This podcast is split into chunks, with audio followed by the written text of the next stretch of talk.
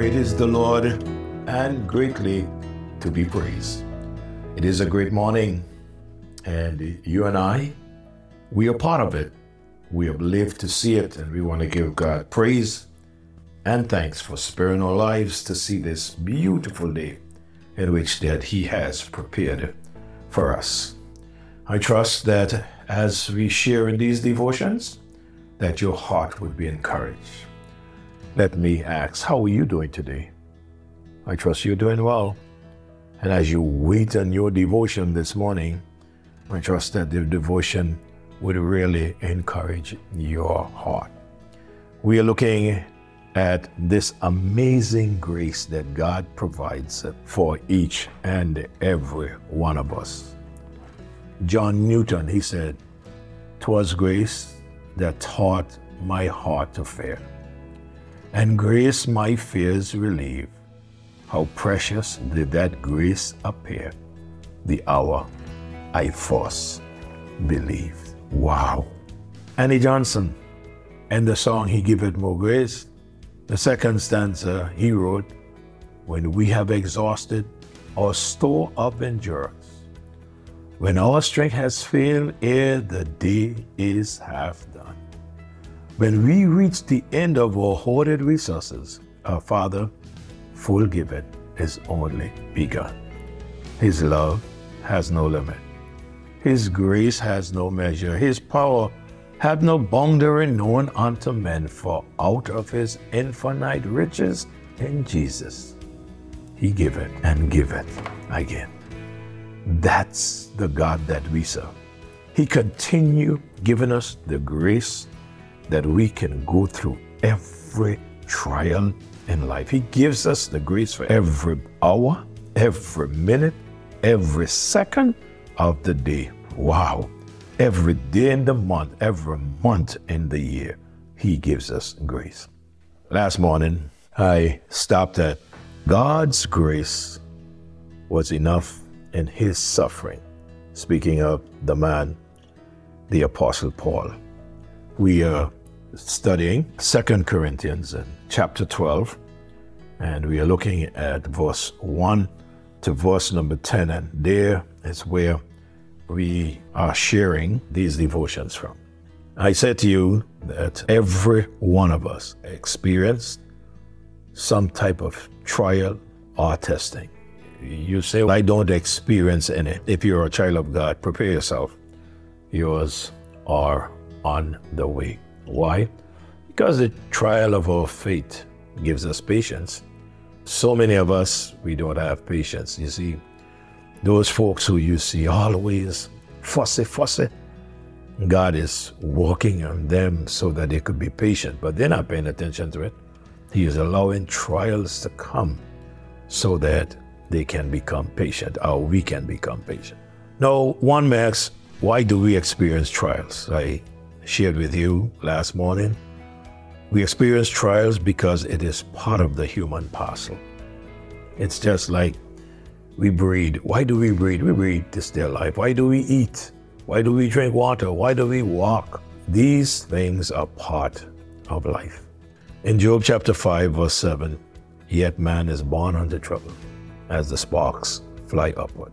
So why do we experience trouble? Because it is a common experience of the believer.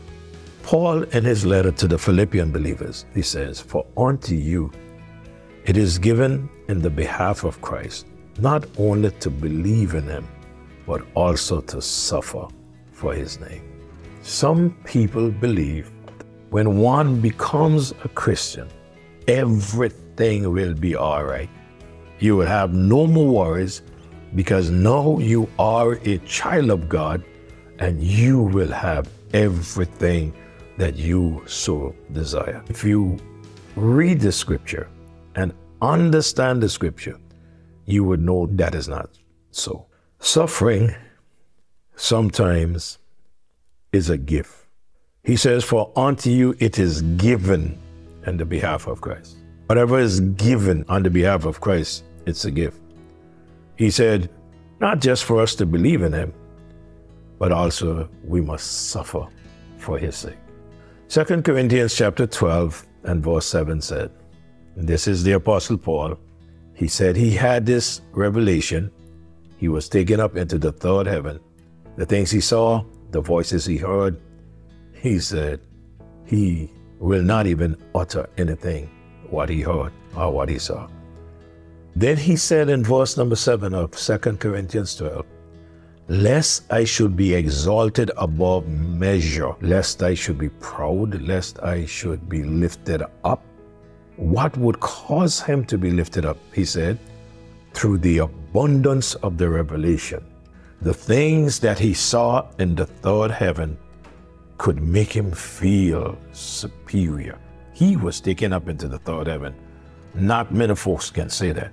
He said, but lest I should be exalted above measure, through the abundance of the revelation, there was given to me a thorn in the flesh, the messenger of Satan, to buffet me. And he repeats the word again. He says, lest I should be exalted above measure. Let's notice some things about this. First of all, let's notice the nature of Paul's thorn, the nature of this thorn in the flesh that he spoke about. Let me say to you today that it was real. It was not a carnal desire, because if it was, Paul will not glory in such. He would never glory in a carnal desire. He said in verse 9, and he said unto me, my grace is sufficient for thee, for my strength is made perfect in weakness. Most gladly, therefore, will I glory in my infirmity. So if it was something carnal, he would not have glory in it, that the power of Christ may rest upon me. So this thorn that he had was real. It was not some miserable member of the church. Sometimes people say, boy, that person is a thorn in the flesh. No, it was not that. It was not an unbeliever. Some unbeliever, somebody outside of the church, just, what must I say, harassing him. No, it was not that. It was not guilt of what he did before salvation. Sometimes someone may have done something and that thing just plays on your mind. It doesn't leave you. And even though one may have asked God to forgive him, it was an infirmity, a weakness. It was physical and it was painful. It was a serious botheration to him. This thing was a thorn in his flesh. If you have a thorn in your flesh, let's say you got it in your foot, every time you walk and you step on it, it bothers you. This man had something bothering him in his flesh. Now, one may say, but why didn't he pray and be healed? That's a good question. I am sure that you would realize that there are times that Paul prayed for people and they were healed. I'll make mention of this in another devotion as we go along. But he also prayed for himself. He was not healed. The next thing I want to share with you is the purpose of it. Why was he given this thorn in his flesh?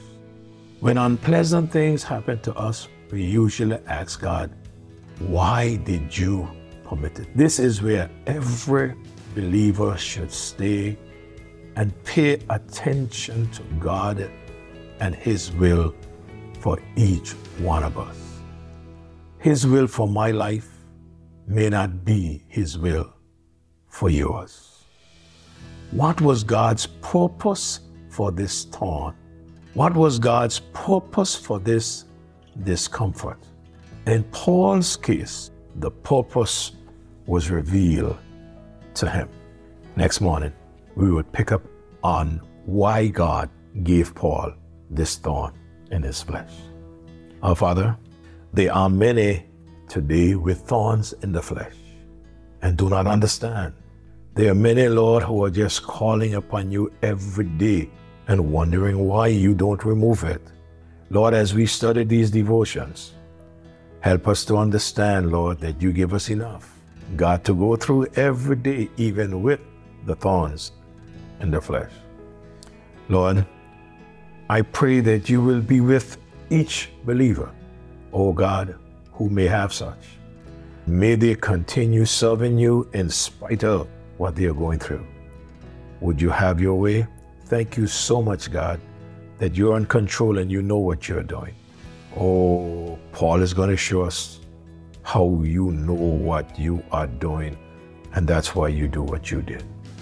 Have your way with us. And Lord, I thank you for every partner who share in these devotions. Lord, if they can do nothing more, just impress upon their hearts to get the word across the globe.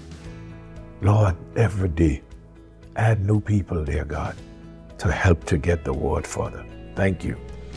We love you and praise you in Jesus' name. Amen. May God bless you as you share these devotions. Do have a great day. I'll be back next morning.